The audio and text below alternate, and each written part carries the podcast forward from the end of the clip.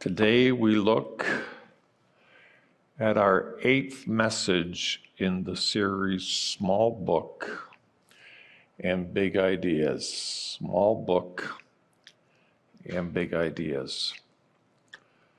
And this book is filled with big ideas. We're going to add another one to the list tonight. But first of all, we're going to review the ones we've learned so far. And big idea number one. Big idea number one is the joy test.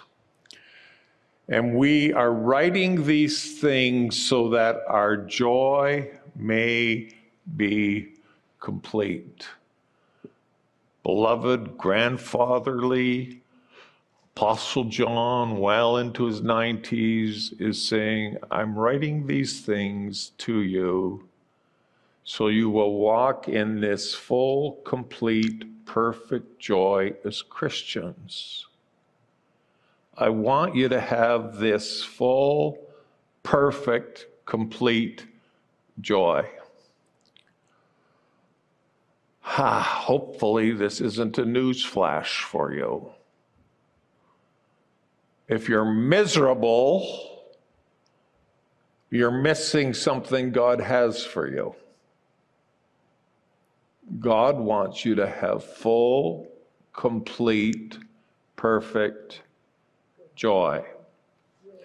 There is a pleasure, next slide, that produces happiness. It tends to come through the five senses and depends on external factors. It is based on happenings, it's based on what's going on in your life. Joy is not dependent upon circumstances, but is based upon the confidence you have in your relationship with God. And when you discover this joy that is rooted in your heart, that has got nothing to do with what's going on out there, when you discover that joy, you can live and walk and move in a complete, full, perfect joy. You'll never have a full, complete, perfect joy if you're stuck in this place, and Pastor Jordan did a good job unwrapping this last weekend of 1 John 2:16, where, where what you're living for is the desires of the flesh and the desires of the eyes and the pride of life. If you're always thinking, man, I need more, I, I've got this, but I want more of what I got. You're always thinking, I don't have this, but I want that. You're always still wanting something. Your eyes see something, you've got to have it. If you're if you're living for the pride of life and getting accomplishments and recognitions and everybody saying, look how good they're doing at their job, look at the promotions they're getting, look at the opportunities they have. If you're living for that stuff, you're going to be miserable. The Christian life is rooted and grounded in this perfect, full, complete joy that comes out of a relationship with Him. He is our all in all. He is our all in all. He's the one who satisfies us. So, first thing John is writing, the first big idea of this book is that we will walk in full, perfect, complete joy. It's the joy test. The second big idea in First John uh, is something we need to look at here, and just stay on that screen for a little while. Uh, I want all of you to uh, do something now. You, you, don't, you don't need to do this loudly. Matter of fact, I think it's probably better you do it quietly but say it out loud, loud enough for you to at least hear your own voice. You with me? This is what I want you to say to yourself right now. I am not better than anyone else. You ready? Say it to yourself. Shh, but say it loud enough so you can hear it. I am not better than anyone else. Didn't hear any of you. You're saying it too quiet, a little louder. I am not better than anyone else. Because we're not. We're not. One of the things that has hurt us Christians in terms of making an impact, being salt and light in the world, is we go out and amongst with a holier than thou attitude. We're not holier than anyone else. We aren't. Every one of us in this auditorium tonight, everyone listening online today, has sinned. It's without exception. It's without exception.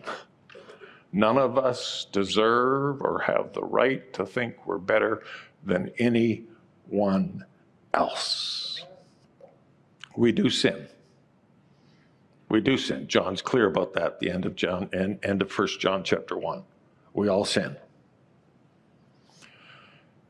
What is the difference is that we call sin sin. What is the difference is we call sin sin. In a culture that calls darkness light, in a culture that calls sin right, we call sin sin. We recognize the pain of sin. We recognize the disappointment of sin. We recognize that sin separates us from deep fellowship with God we don't love sin. We don't love the lust of the flesh and the lust of the eyes and the pride of life. And we see that happening in our lives. It, it saddens us. It disturbs us inside. It, it, it sickens us. And because of that understanding, John, and this is the moral test, says the second reason I'm writing this book to you, chapter 2, verse 1 I'm writing these things to you so that you may not sin. writing these things so you have full, complete, perfect joy. I'm writing these things to you so that you may not sin. But there's good news at the end of that verse. If any one of us does sin, which would be all of us, none of us are better than anyone else. If anyone does sin, we have an advocate with the Father, Jesus Christ the righteous. So we see life completely differently. We see the difference between the temporary and the eternal. That is, is clear to us. 1 John chapter uh, 2 and verse 17 uh, says this to us. Next slide, please. The world with its values is passing away. The one who obeys God, the will of God, remains forever. Our, our worldview is completely different. We're not placing our values in stuff down here, the five senses stuff. All of that stuff is, is passing away. We recognize life comes from obeying God, the will of God. And when you pursue the will of God, you pursue obedience to God, you enter into this life that remains forever. Life that remains forever. And now we come to the new big idea. Now we come to the new big idea, the third big idea of this book. And it's verse 26 of chapter 2. And I, am encouraging you to make a Bible your own Bible. Mark your Bible up here. Get a Bible, mark it up, make it your own Bible. Uh, I write these things. I write these things. This is the truth test to you about those who are trying to deceive you. John says, I'm writing this so you don't get deceived by all the stuff that's going on around you. Third big idea of this book I'm writing these things to you about those who are trying to deceive you. So I have a bench I sit on um, most mornings a little bit in one of the parks here in North Saskatoon. And early in the week, I decided to read Matthew chapter 24. And this is what I read in verses 1 and 2. Jesus left the temple and was going away when his disciples came to point out to him the buildings of the temple.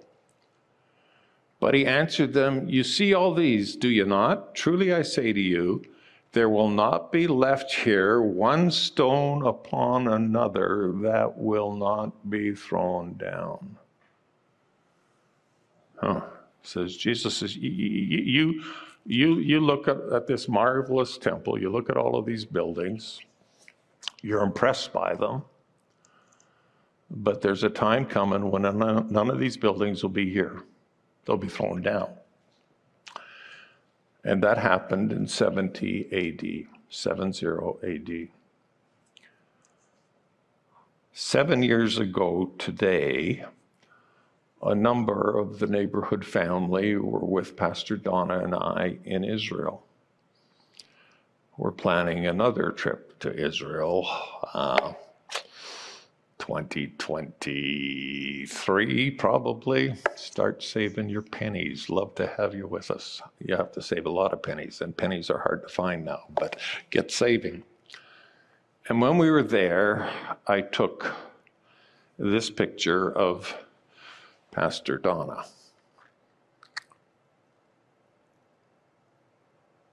I found just out walking by myself these big piles of stones and rocks outside the, uh, the temple wall. When I found my way back to the bus, I asked our guide, What are all those stones there for? And he said, That's from the destruction of the temple in 70 AD and we have purposely not moved a bunch of the rocks so we'll remember what happened.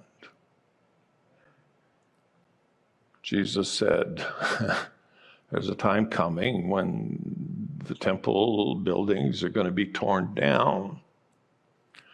Let's pick up the story and read a little further Matthew 24, verses 3 and 4 as he sat on the Mount of Olives. So let me just bring a little location for you here.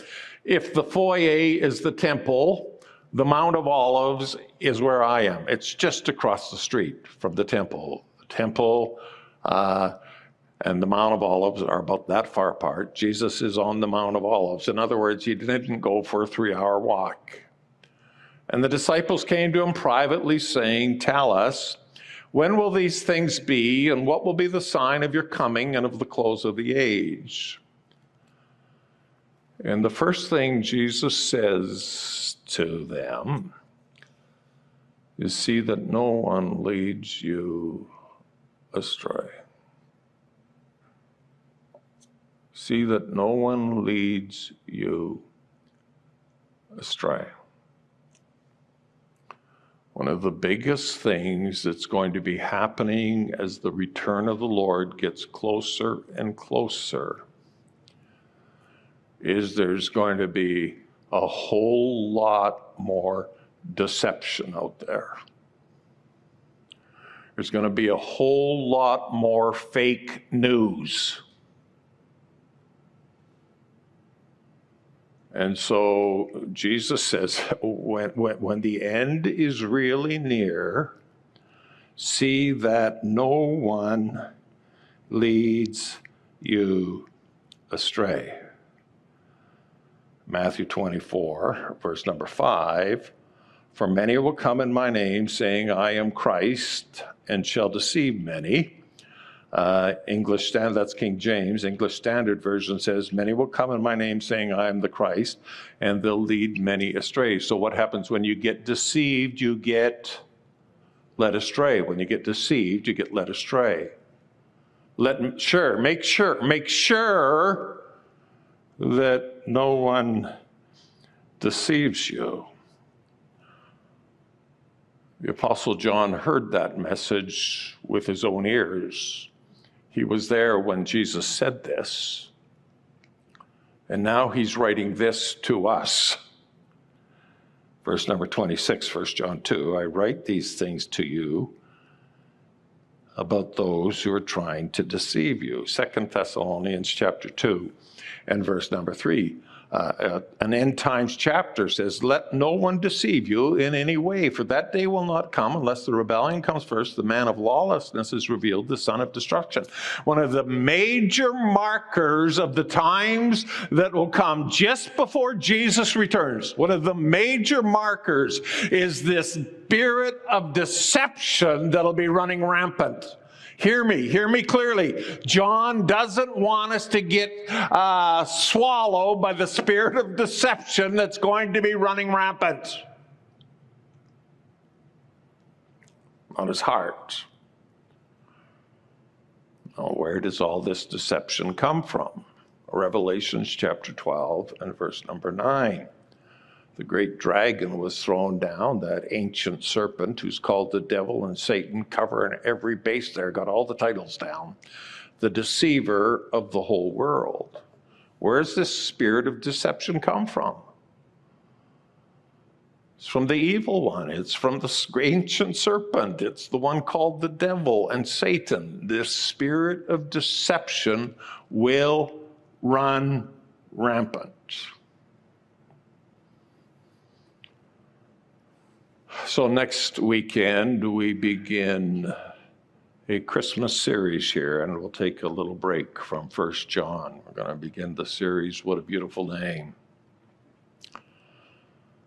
And then we're not going to pick First John up till the end of January because the first three weekends of January, because I think the church needs some teaching on this.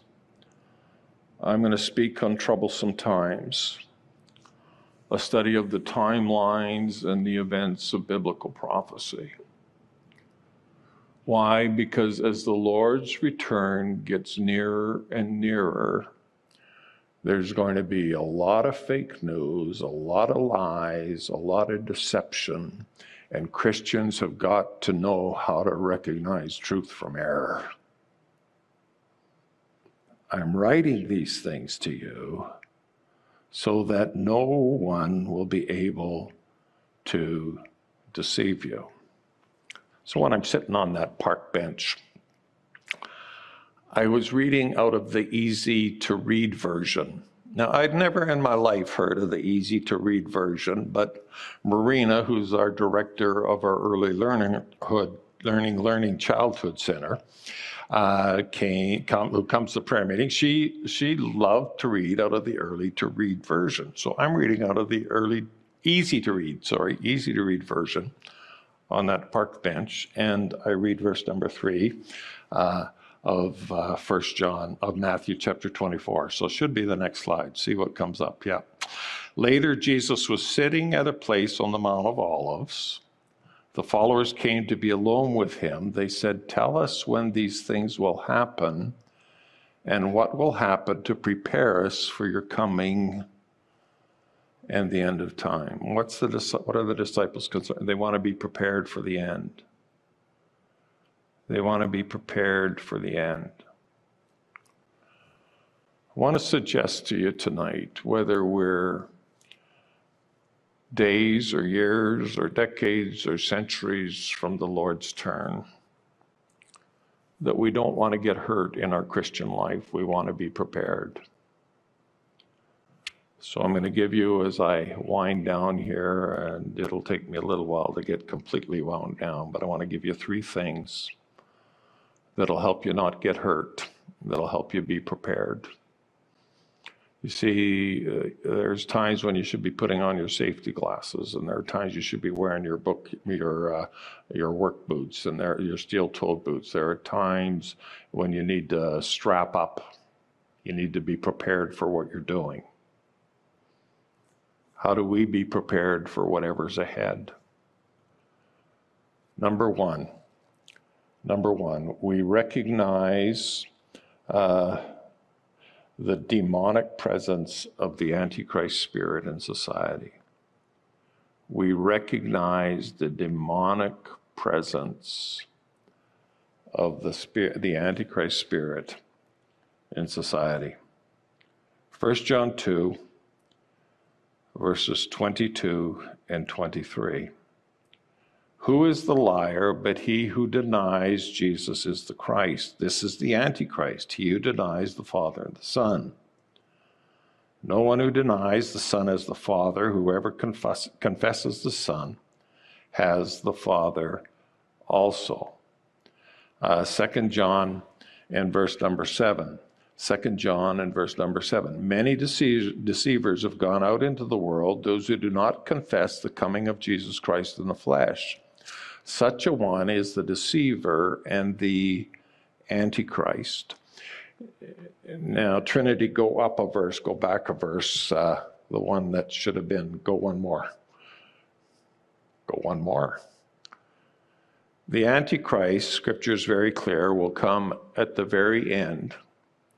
So if you study Bible, we'll talk about this more in January. There's a time when that Antichrist is coming and will take control and take power and take authority. But even now, friends, even now, there is the presence of Antichrist spirits that we're all contending with every day. There are Antichrist spirits that we are all contending with every day and they come to deceive us and destroy us and lead us astray. They have no good plans for your life. They have no good plans for your life. So, back now, go back, Trinity, to where it was. One of the ways you know a spirit is antichrist is is how they receive the teachings of Jesus and whether they receive Jesus at all. Oh, I, I don't, I, I believe Jesus was a nice guy. Uh, he came, but he's not God. He was just a, a nice prophet. They don't accept the, the, the leadership, the sovereignty, the divinity of Christ. Those spirits are anti Christ and they run rampant in our world. Oh, Jesus, yeah, he was a good guy. He's got some nice teachings, but he's not God. And what John is saying in these verses is if you don't recognize the Son as God, you don't even recognize the Father as God. So you're not recognizing God at all. The Antichrist spirit uh, wants to keep Jesus out of the picture. The Antichrist spirit wants to keep Jesus out of the picture. Friends, at the neighborhood, we love Jesus. At the neighborhood, we recognize Jesus is God. Jesus is God Almighty. And at the neighborhood church, our mission is to help people find and follow Jesus. That's what we're here for. So you have to recognize there's this demonic presence of the Antichrist spirit in society. No place for Jesus. It's running full speed right now. They're calling darkness light. They're calling wrong right. It's a demonic antichrist spirit. The second thing we need to do to not get hurt, second thing we need to do to be prepared is know the truth. 1 John chapter 2 and verse 21. I write to you not because you do not know the truth, but because you know it, because no lie is of the truth. John says, I, am writing to you guys, and I'm glad to write to you because you know the truth and you understand there's no room for lies in your theology, there's no room for lies in your belief system. 1 John 2 and uh, verse number 14. I love this one. I write to you, fathers, because you know him who is from the beginning. I write to you, young man, because you are strong and the word of God abides in you, and you have overcome the evil one. Why could these young men overcome the evil one? Because the word of God was strong in them. You've got to know the truth. You've got to be spending time in God's word. Friends, friends, friends, friends, friends, friends, friends, hear me. If you're a Christian and you're serious about not being deceived, you have got to be a person who loves the Word of God and gets into the Word of God, who spends time in the Word of God. We've got to know the Word of God. Otherwise, you're not going to be prepared. You're going to get hurt. You're going to get deceived. Got to know the truth. Got to know the truth. John chapter 14, verse 6, you've got to understand that Jesus is the way, the truth, and the life. You just get to know Jesus as well as you can because he is the truth. John chapter 8, verses 31 and 32, Jesus said to the Jews who'd believed in him, If you abide in my word, you're truly my disciples. You'll know the truth, and the truth will set you free. How do you make sure you don't get deceived? How do you know? You abide in God's word, you really get to know the scriptures. What, what do we need to do to prepare for the end times? What's Jesus's? Well, what's the first thing Jesus says? Well, understand there's going to be a lot of deception floating on around out there. Know the know the truth. First John chapter 2, verse 24. Let what you heard from the beginning abide in you. If you have heard, if what you heard from the beginning abides in you, then you too will abide in the Son and in the Father. You got to abide in Him. You've got to abide in God's Word. This is where you live. This is where you dwell. Friends, and I'm not putting a timeline on this. I would suggest it's likely closer than further. I'm not putting a timeline on this, but there is a time coming when things are going to get troublesome and tough. If you think the last two years have been tough, there's troublesome times coming, difficult times coming. And the thing that is going to help you make it is you haven't been one of those Christians who visit Jesus for an hour and a half on the weekend. The thing that'll sustain you is you've been abiding in Him. You spend your days in fellowship with Him. You spend your day walking with Him. You spend your night until you fall asleep talking to Him, and you probably even every once in a while wake up still praying. You're abiding in Him. It's where you live. It's where you live. And then the third thing you need to do to make sure you don't get hurt is you keep your eyes on eternity. 1 John chapter 2 and verse 25, and this is the promise that he made to us eternal life. This is the promise he made to us eternal life.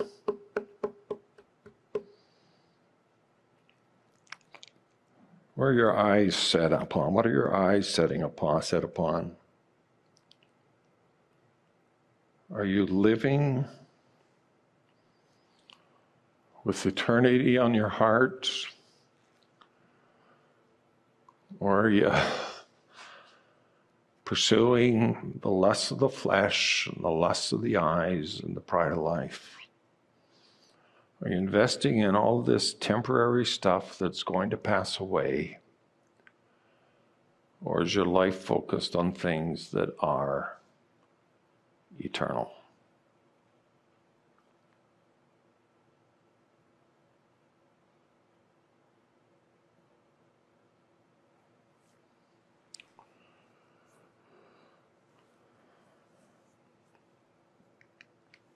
My good friend David Wells, best man at our wedding, is the general superintendent of the Pentecostal Assemblies of Canada.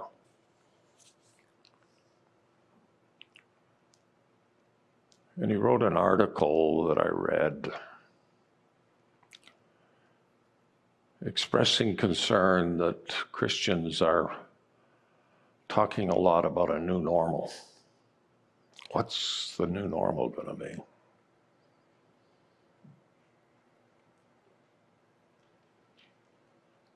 He says, as believers, we ought to be asking a different question.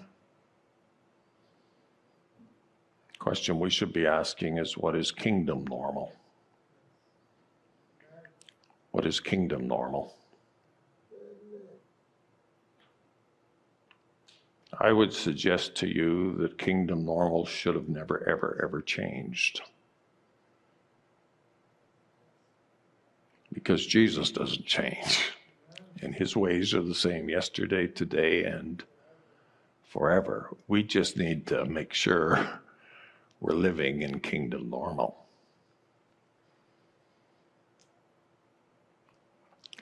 And Dr. Reverend David Wells says the kingdom normal involves three things. First of all, it involves the great command. The great command. And uh, the great command is quite simple you shall love the Lord your God with all your heart, all your soul, all your strength, all your mind. And the second is like it you shall love your neighbor as yourself.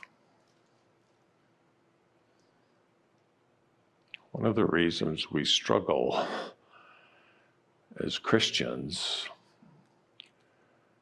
is we uh, try to love God and love a bunch of other things too.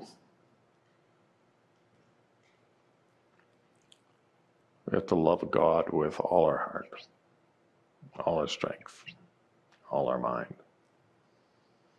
Can you enjoy other things? Can you can you find pleasure in other things? Yes.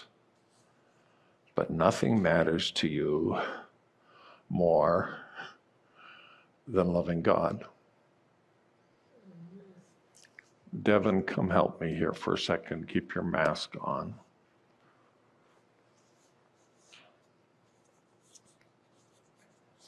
Come right on up here. Now, you aren't, so don't let your head get too big here, but for, for this illustration, you are God. Start, start pulling me. That's all you want me to do? It's that simple? Yeah, no. If, if, if the only commitment you've got is to loving God, there's no challenges here. Is your dad as strong as you? Come on up, we'll, we'll find out here. Father and son.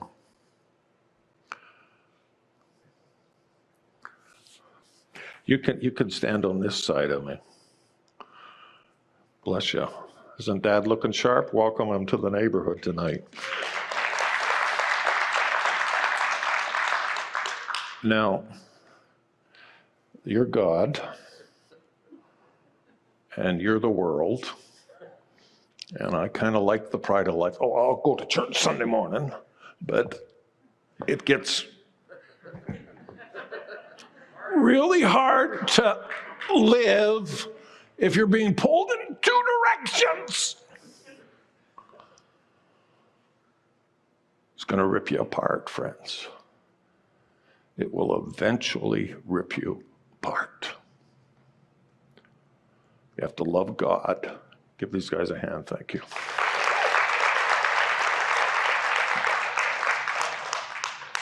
Kingdom normal is we love God with everything we got. Kingdom normal is the great requirement. Micah chapter 6 and verse number 8 He's told you, O oh man, what is good and what the Lord requires of you, but to do justice and love kindness and to walk humbly with your God. So we live in the great commandment. We understand the great requirement. We understand how we live. We love justice. We're merciful with people. We have a couple in our church, Steve and Sheila. Been longtime neighborhoodians now. Sheila uh, retired a while back. And she found retirement really, really difficult and really, really boring. And she asked God to give her something to do.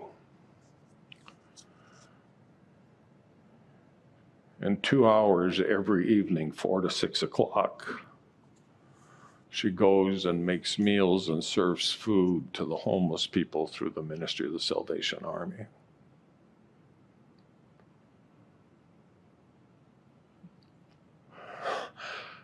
life is not just friends. I don't understand why I have a warm house.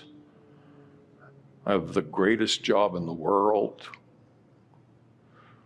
We've got food in our fridge and jelly beans in the pantry. I mean, things are good. But there's lots of people things aren't so good for. And our requirement is to be moved with those who are in pain and those who ache and those who have less than us. It's the great commandment and the great requirement. I'll throw this out. Talked to Sheila this afternoon. She said, We've got people coming in off the streets who are freezing and they don't have a home. I have trouble understanding that, but they've got nowhere to sleep.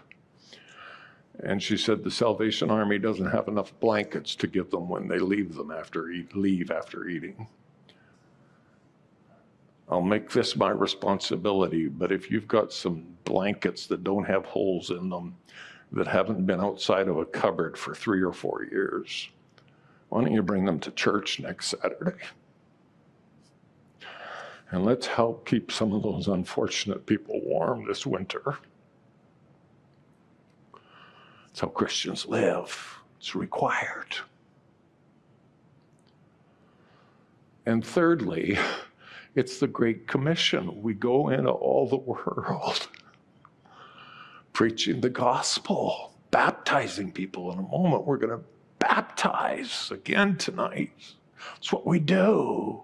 We go share the gospel, we baptize, we make disciples. That's kingdom normal and it never should have become abnormal. And we never should have been driven by anything less.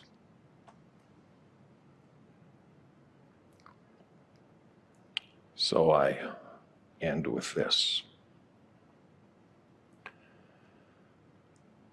Uh, Pastor Donna takes being a grandma very, very seriously. She thinks it's one of the great opportunities of life to really invest in the next generation. And so she has our grandsons, granddaughters over once, uh, one day a week or so. And one of the things we're working on them is teaching them how to pray and say grace before meals. So every Friday's Waffle Friday at the Drisners. And I, uh, a little while back, got home late for Waffle Friday, and my grandsons weren't impressed. Said, You missed the beginning. And they said, Iser prayed. Iser is our two year old grandson. And uh, after uh, he said, he, he's the one who said grace. Grandma said to him when he finished grace that Friday, Good job, Isaac. I got there and they're very concerned that I not just dive into my waffles. Grandpa, you need to say grace. So I said grace. And 25, 26 month old Isaac said to me when I was done, Good job, Grandpa. Here's my heart for you. Here's my heart for us. That when it's all said and done and we're standing before Almighty God,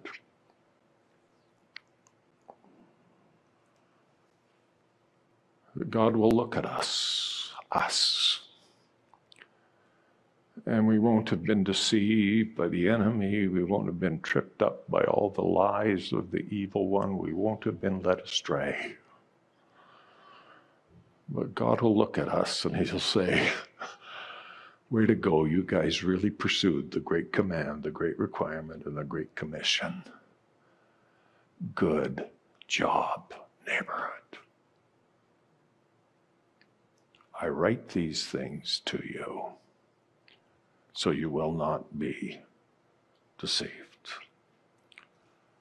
Let's bow our heads for just a moment. And why don't you ask the Holy Spirit to just protect you and keep you safe and help you to keep first things first? These are the things that matter.